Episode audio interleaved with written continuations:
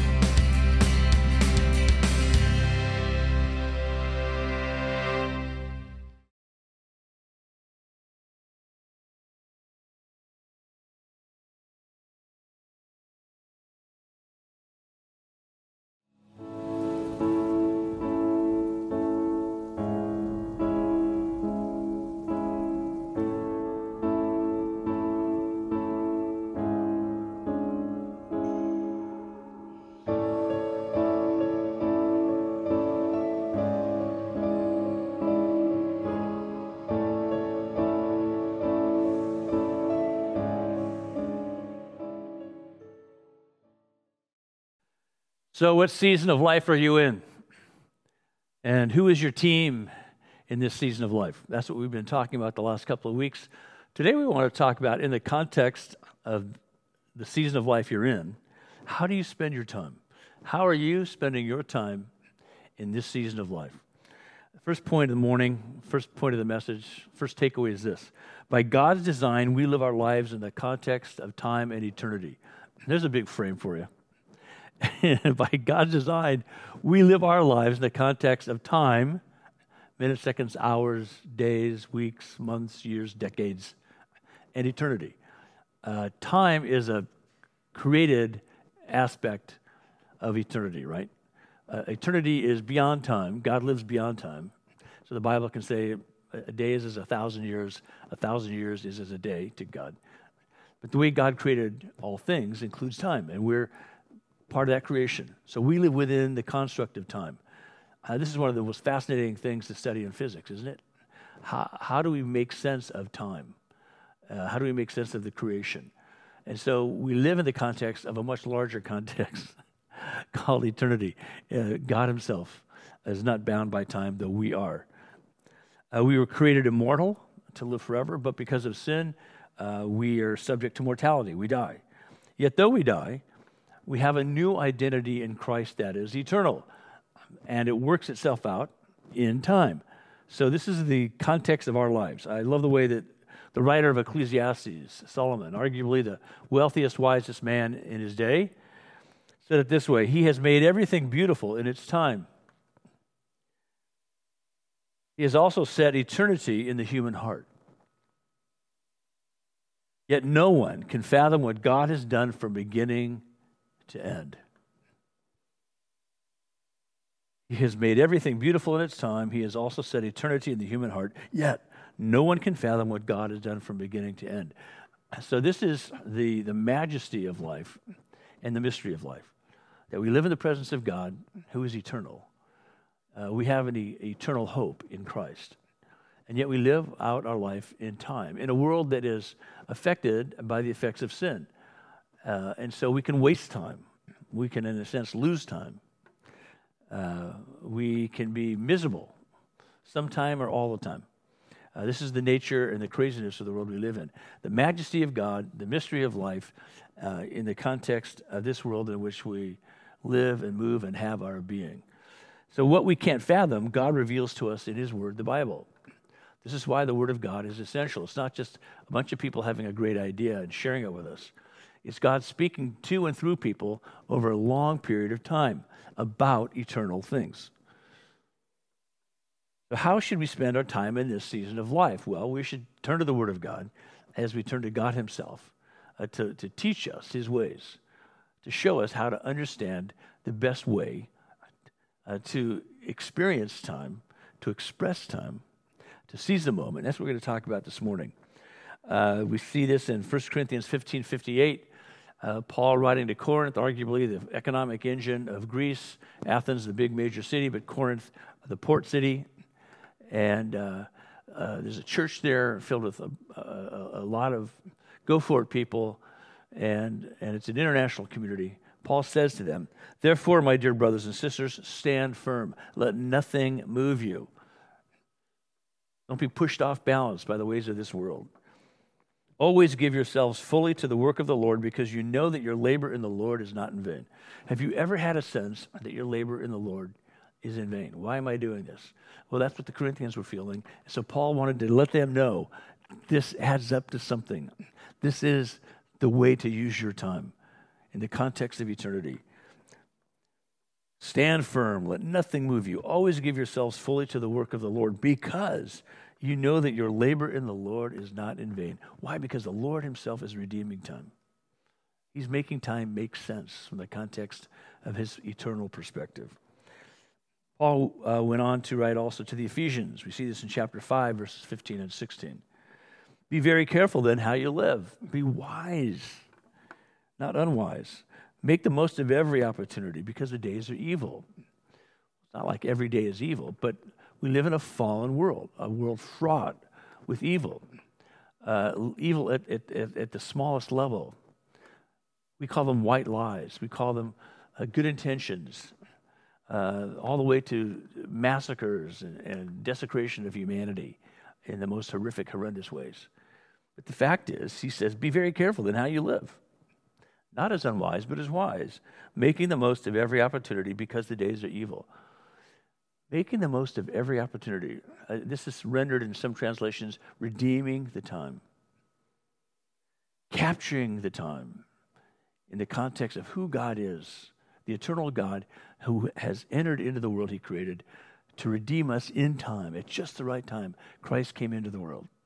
And now our time is full with the promises of God. And so nothing we do is in vain, and we have the opportunity to be creative, resourceful as we seize every opportunity. This is what it means that we, by God's design, live our lives in the context of time and eternity. And the second point follows from it. As we follow Jesus, we learn to see our life in a larger, truer context. God, up close and personal, scary close in Christ, reveals to us the very nature of God, the purposes of God, fulfilling the promises of God made to Israel through all that time historically.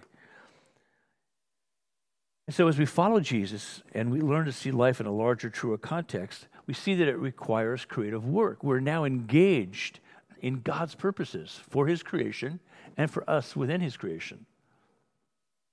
If salvation is a gift, everything else is a significant effort responding to that gift. That's why it's hard creative work. Hard not just to make it hard, but because doing God's work in this fallen world is difficult. There's so many barriers to overcome, so much resistance pushing back against us. And so it's serious work that shapes our identity because as we lean into the Lord, as we take our cues from Him, as we make Him our primary allegiance, He's shaping our identity. Our labor in the Lord begins with learning His Word and understanding His will. We can learn His Word. That is, we can read the words, we can understand the content, and out of that comes a theology, an integrated body of knowledge and insight, wisdom that allows us to perceive and understand the, the, the, the will of God. Now, this is the general will of God, that God wants us to be alive, not dead righteous, not unrighteous. He doesn't want us to lie, cheat, steal. He wants us to experience the fruit of His Spirit love, joy, peace, patience, kindness, etc. So the general will of God is revealed as we re- read His Word. Now, you might be saying, gee, but I want to know God's will. It's just so hard to discern. Yes, it is. But unless you know the general will of God revealed in His Word, His overall purpose for all people, in all places, at all times, then it's impossible for us to uh, do the creative hard work seize the opportunity to understand and discern His will one day at a time. But we can.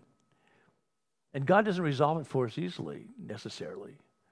You might have a, a flash of insight from a prayer, Lord, lead me and guide me.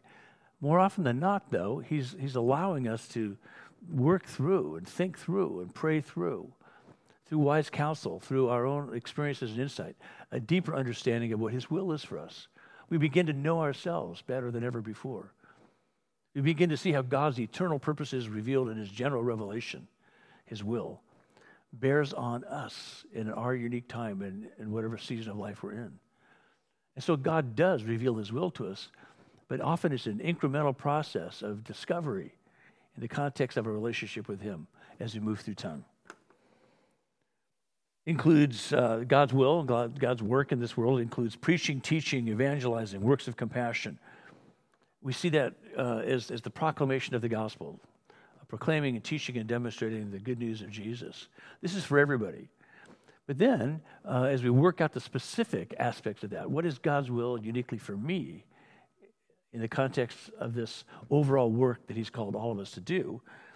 I see that it includes home, marketplace, the playing field, uh, the academy, politics, art, sciences. God works out his specific will in us in the unique work we do. Not everybody is a pastor, though everybody can proclaim and teach and demonstrate the gospel. But within all those other roles and responsibilities, we'll, we'll talk about those in a few minutes, uh, we start to see that there's a job for us to do, a contribution for us to make.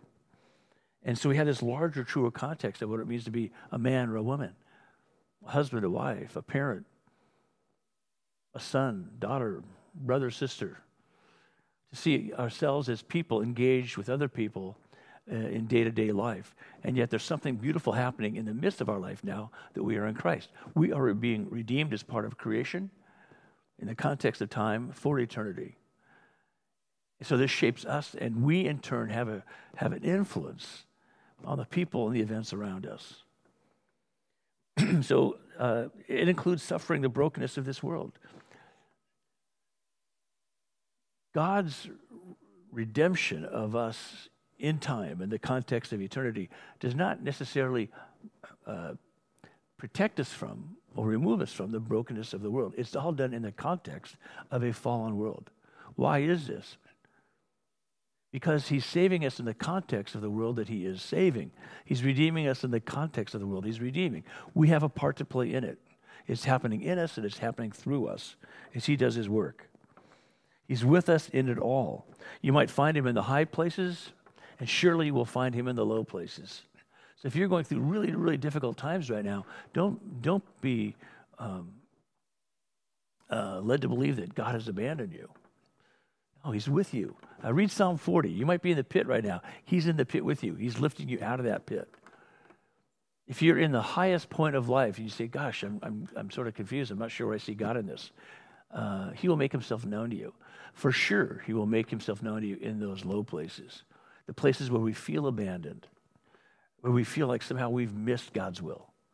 God's will is that we would be in him and nothing and no one can separate us from him. Not the greatest successes, not the severest suffering. The gospel integrates every dimension of our life if we commit to it. If we resist it, uh, if we run from it, if we deny it, it's just out of reach. But as we embrace it by faith, we see that our whole life is integrated, every dimension of life my inner world, my outer world, uh, what I do for a living, what I do day to day, my relationships, the, the, way I use my gifts and experiences and skills, the way I express the, the, um, the passion of my heart. Uh, so this is, a, this is a, a wonderful gift to give the world. It's also threatening to the world.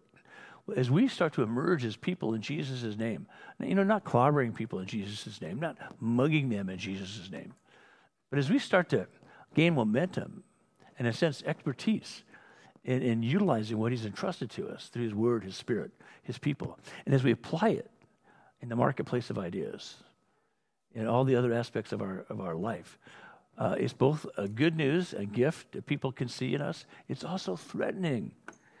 Why? Well, because people can be offended by our honesty now in Christ. I can call sin what it is. I'm not necessarily calling out everybody as a sinner, but I can say that's right, that's wrong. Not a judgmental way.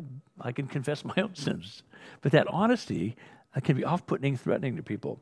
Our integrity, not wanting to compromise values that we've learned from God and His Word. Our humility, that can, that can be off putting. It can be perceived as weakness. Uh, our faith uh, can be challenging. When we say, I believe this, I don't believe that. I believe that all life is precious. I believe that everybody's made in God's image. I believe that everybody needs Jesus. I believe that the Bible is the Word of God. I believe that, there's a judgment and that Christ will resurrect us on that final day and we will be part of his new creation. Those things can be very attractive to people, but also very threatening. So don't be surprised if you experience pushback in this broken world. And as you do, be wise as serpents, gentle as doves, Jesus said. Be wise and discerning be gentle. Know what, how the world works. Be heads up about it. That's what seizing the opportunity uh, means. Be wise as you move through the world. What are the rules of the world? Uh, how do I navigate those and uh, under the larger rules and references that I know from God and His Word? I love the way Edmund, Edwin Markham, the American poet, said it. They drew a circle to shut me out, heretic, rebel, a thing to flout. But love and I had the wit to win. We drew a circle to take them in. So, as we experience the natural anger or frustration in a fallen world, the, the duplicity of the world, the pushback, the betrayals, and we want to be angry about that, uh, don't, uh, dis, you know, don't dismiss that anger. Just see it as the natural response to saying that something isn't right. But don't live in that anger. Instead, put your arms around the world in love. Because it's the love of Christ that transforms you. And it's the love of Christ in you and through you that will transform the world. This is the power of having that larger, truer context uh, because we follow Jesus. And so think of it this way our life in Christ has present and eternal significance of the highest order. Our lives, our lives have a present and an eternal significance. They matter now, they'll matter then. Of the highest order. Why? Because now you're a child of God. You belong to the Father, you belong to the Creator, you belong to the Lord of the universe as His beloved son or daughter by faith. That's not giving you right to brag. It's giving you rights to praise God and to bless others in His name. So don't ever feel threat, you know, uh, uh, the need in the, in the face of life's threats to disparage who you are. Don't say, I'm just this, I'm just that. No, here's who you are. You're a person made in the image of God, loved by God, being redeemed by God for a greater purpose of, of the utmost, highest order. Christ in you is the hope of glory, not your glory, but the glory of God in you and through you that blesses you and lifts you up. To give you a larger perspective, a truer perspective on who you are and what your life is all about. You have been blessed to be a blessing. Therefore, you can become a servant leader, not a, not a person pushing their way through life, demanding your rights, but a person saying, you know what, having been saved by faith in Christ, uh, I want to be a conduit of that gift of salvation to others. And so we approach the world, uh, eyes open, heart open, hands open, saying, Lord, use me uh, to bless others in your name. So therefore, our labor in the Lord is never in vain. It's not a waste. In vain means that lacking in purpose, effectiveness. It's a waste of time. Was Jesus' ministry in vain? No. Was Peter's ministry in vain? No. Was Paul's ministry in vain? No. Your work in the Lord is never in vain. It's being used and redeemed by Christ one day at a time. And you'll only see at the end of time, in the context of eternity, how God used you to bless others. How you had a key role to play in his purposes in this world, in the context of time. And so all your effort in him is redeemed. I call this a low bar to a high calling. A low bar, that is, uh, anybody can step over it and, and step up and say, Lord, your will be done. A high calling. You get to do his will. That's amazing. He doesn't say, oh, no, we'll come back later when you're qualified. He says, come to me and I will make you qualified. It's a low bar to a high calling. We will be transformed into the image of Christ. And so, as we labor in the Lord, yes, we will often fail. Yes, we will fall short. Yes, we will face frustration in ourselves and, and around us. So what? It'd be a mysterious mistake, a serious mistake to view it as being in vain. It would only be vain to ignore it. That would be true foolishness and vanity to ignore the work that the Lord has given us to do. All your effort, all your effort is redeemed in Him. So simply being present to Christ counts for a lot in the kingdom of God. Just showing up. Again, offering ourselves to Him as, as a living sacrifice, the Word of God tells us. And we can't fathom what this means apart from His help. We're, we're immediately out of our depth. Okay, Lord, I'm saying yes, but I don't know what that means exactly. He'll show you. He leads us into the depths of His love in our work, in our rest, in our recovery, in our renewal. All of us need that. All of us need to have work to come into our fullest identity. All of us need rest, that rhythm of work and rest. All of us need recovery, recovery from uh, the fallenness and the dysfunctionality of being a, a human being affected by sin. All of us need to be renewed uh, by the powerful presence of God in us through his Holy Spirit. And so Paul writes to the Ephesians in chapter 3 For this reason, I kneel before the Father, from whom every family in heaven and on earth derives its name. I pray Paul says, that out of his glorious riches he may strengthen you with power through his Spirit in your inner being, so that Christ may dwell in your hearts through faith. And I pray that you, being rooted and established in his love, may have power together with all the Lord's holy people to grasp how wide and long and high and deep is the love of Christ.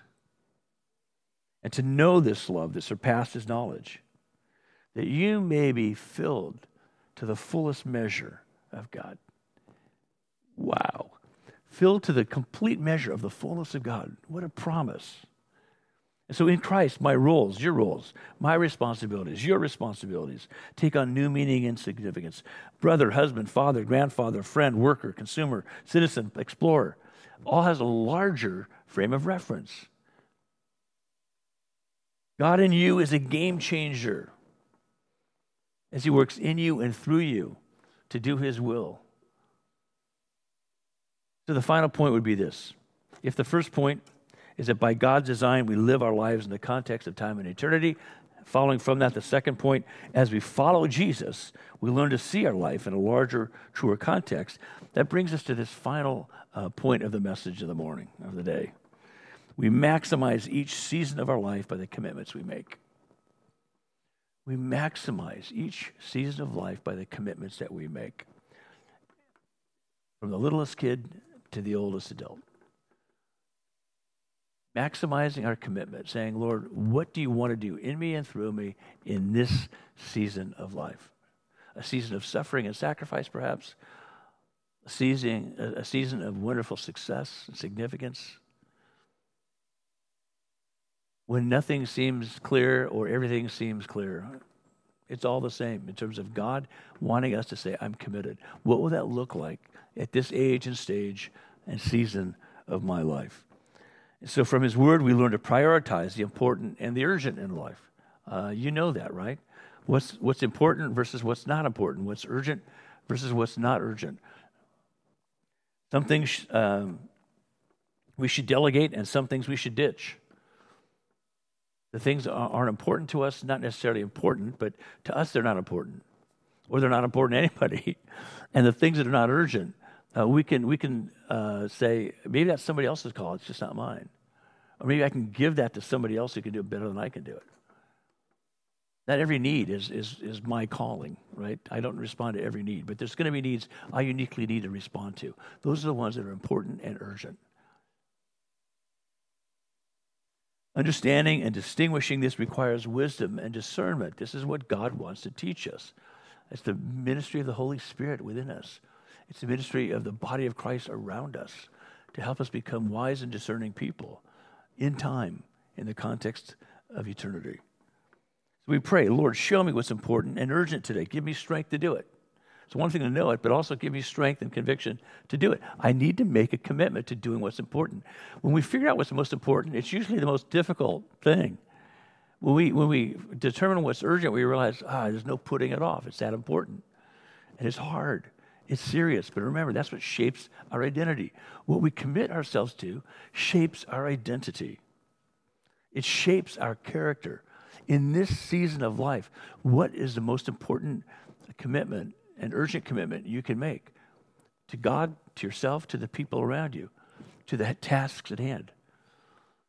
That wisdom and discernment is the most important thing you can do in this season of life. Don't run from it. Don't postpone it. Don't shirk it. Don't fob it off on somebody else. If it's yours, it's yours. Commit and watch God work in you and through you. You see, that's why planning is, is a core life strategy. Because planning forces us to sit down and assess our priorities. What is most important? And then, of what's important, what is most urgent? Jesus didn't Jesus did say, don't worry about tomorrow. Jesus didn't say, don't plan. So planning isn't anti-faith. Uh, planning isn't a lack of faith. Planning is saying, uh, since the Lord told me not to worry, and His Word tells me to seize every opportunity, knowing that the days are evil, to be wise versus unwise, then how do I wisely plan my priorities? I can't control anything necessarily, very few things, but I can make plans. Planning helps me to clarify my priorities and make commitments. How about you? When you plan, I'm going to get married, I'm making a commitment. When you plan, we're going to have a child, let's, let's be committed and prepare ourselves for that, right? Planning helps to, to clarify priorities and make commitments. It's, it gives us clarity to say yes or no, now or not now, maybe or never. It's freedom. That's why the Bible says, let your yeses be yes and your noes be no we make a commitment. Now, you can change your commitments and, and adapt them uh, as needed. But it gives us a chance to be focused with clarity. And so, planning, think of it this way it's a relational budget for funding my roles and my responsibilities. Having determined what they are, I'm going to commit to them on paper, so to speak. I'm going to spend time with my spouse. I'm going to spend time with my kids. I'm going to commit to the work I've accepted as a job. I'm, com- I'm going to commit to that responsibility I received uh, from my church, and I'm going to follow through on that. I'm going to live out that general understanding of God's will, even as I figure out specific details of His will in my life. So I don't counter everything, but I counter enough to manage the rest. And so I can be focused, I can be spontaneous, I can be responsive, I can be resilient in living my life. And when I do make a change, I know why I'm making it. It's not just because it's convenient or I had a little bit of pushback. I'm still focused on what's important, but I can now be strategic about it and say, okay, this is still important. And of, of the important things, this is still urgent. And I'm getting pushback or I'm getting I'm fatigued, I'm scared, whatever. I don't know if I have what it takes, but now I can see uh, all kinds of creative ways to work toward what I know is important. I don't dismiss what's important. I just perhaps change the strategy for pursuing it. Let me say this there's one thing more important than planning, as important as planning is, because planning is part of that commitment shaping uh, movement in our life. It's preparation. You see, that's why we go back all the time to the Word of God. Are we, we soaking our hearts and minds in the Word of God? Are we getting the perspective we need, eternally and temporally, from God's Word, and then applying it in our own time and place?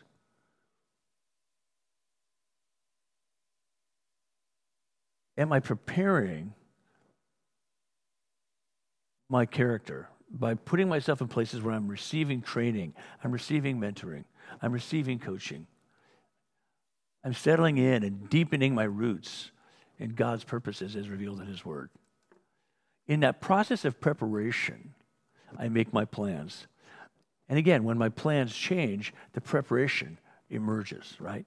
Plans can change. As, as the famous sage Mike Tyson said, you can have a plan, but once you get in the ring, your plan is out the window, right? One shot to the head, and you're going, oh, so much for my plan. But it's all that training and preparation. It's not just trying, it's training.